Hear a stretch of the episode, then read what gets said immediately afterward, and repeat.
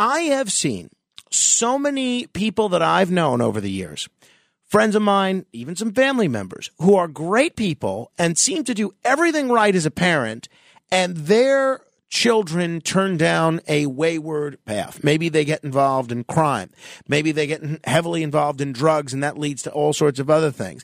And I, I thought about this a great deal over the last few days because of this trial that's going on over the Michigan school shooter Ethan Crumbley, where his mom is now on trial. And I'll tell you why in just a second.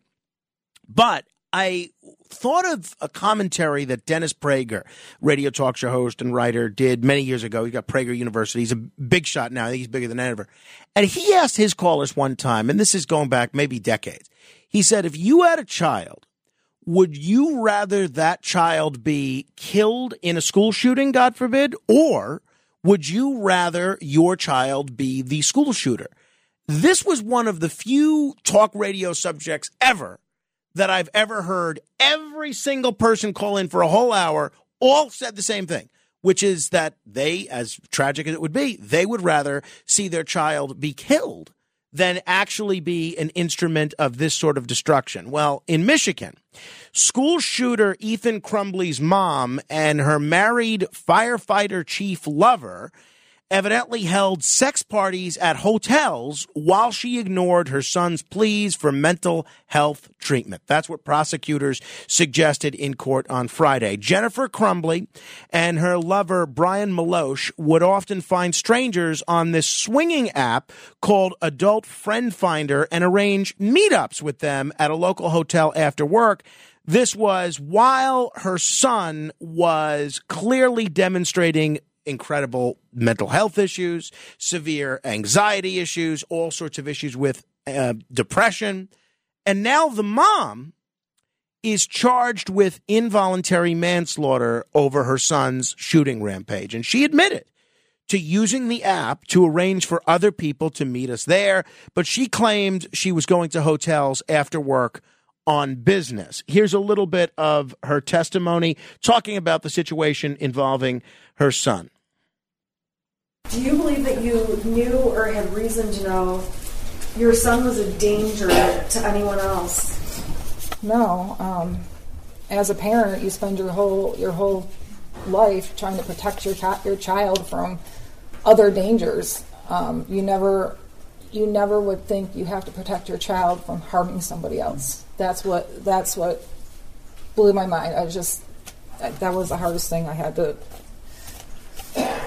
to stomach is that my child har- harmed and killed other people. So I have to tell you, this was one of those stories. I read everything I could on it this weekend because I would go from totally empathizing with the parents of these people that were murdered to then listening and reading the comments of the mom of the murderer. And I would go back and forth. I would say, Oh my goodness, how could she have not been more involved in her son's life? How could she have not done whatever she could to help him with all these severe issues that he clearly had and then put him in a position to get weapons? Well, now uh, both Jennifer and her husband James have been charged with four counts of involuntary manslaughter for their son's deadly high school rampage. To me, this story as a talk topic has everything. There are legal issues. There are ethical issues.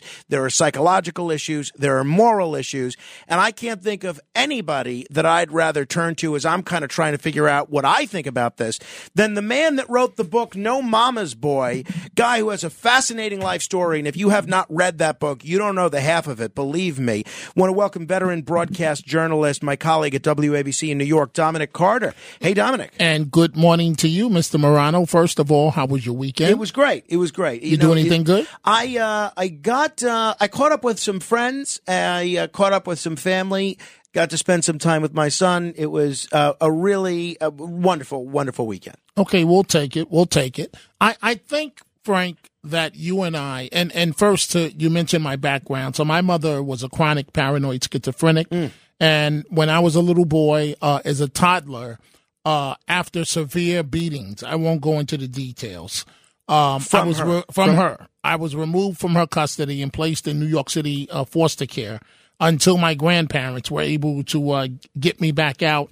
And it's a long story. The book is about my relationship. It's titled No Mama's Boy because I never had a traditional relationship with my mother. And the subtitle is How I Embrace the uh, the, the the future, how I embrace the future and I'm forgetting it and let go of the past. Because all my life looking back. So but this gets to the parenting question. So it's a little different because my mother literally had to get passes to see me Oh, from boy. doctors, weekend passes to come out to, to see me. In some visit me. ways, your relationship with your mother was almost the opposite of Jennifer Crumbley's relationship with her son. It was the son that had severe mental il- illness issues, and it was the mom that seemed Right. relatively normal. Now, I will say this before I condemn the mom. Uh, it's hard for a lot of parents when they feel they've reached the end of the rope and they can't get any more help for their child. It's tough in some situations. And I don't want to judge her lifestyle, but I am. Anyone that's on an app engaging in a swinging lifestyle, in my opinion, that's time she should have been spending with her son and and dealing with her child's issues.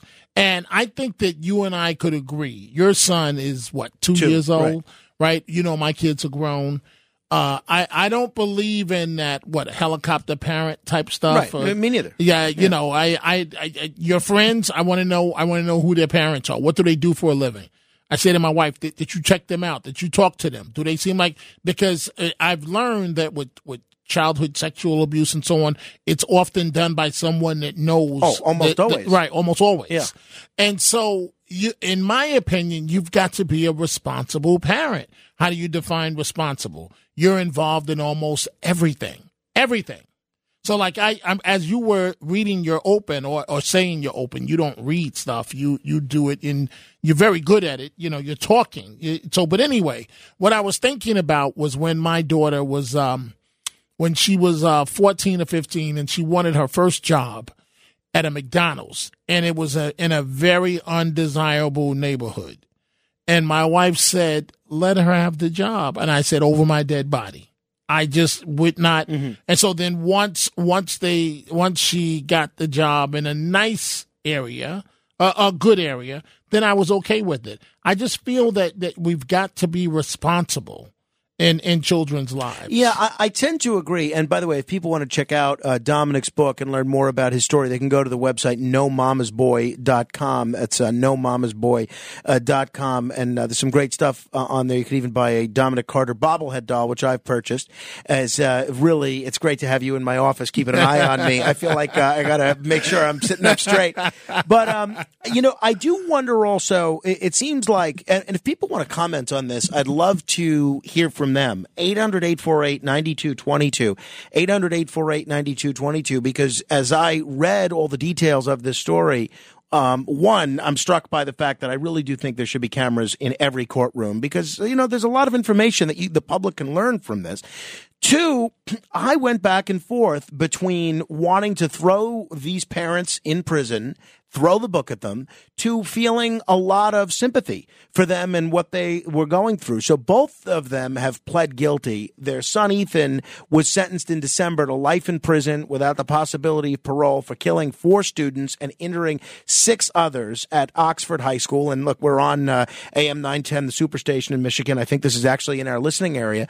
But Dominic, what do you think beyond the morality of it, beyond parents should have been doing more?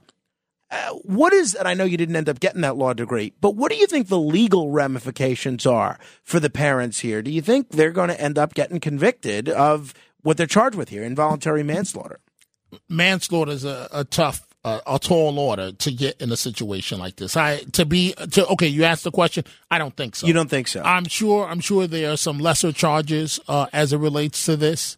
Uh, child abuse. Uh, I, don't know what the other ones are, but uh, but involuntary man, manslaughter. No, uh, because even you or I, God forbid, children can have a weapon in the house and you may not know it. But where I feel parents are responsible is that if you notice anything abnormal about your child, see, th- this is one of the problems that I have. Parents have to be parents. You can't look to be your child's friend Right. or best friend. It's never going to work. You can't sit there in this day and age, parents smoke marijuana with kids. That is ridiculous. Do you understand what you're really saying to them when when when, when you do that? When you engage in that?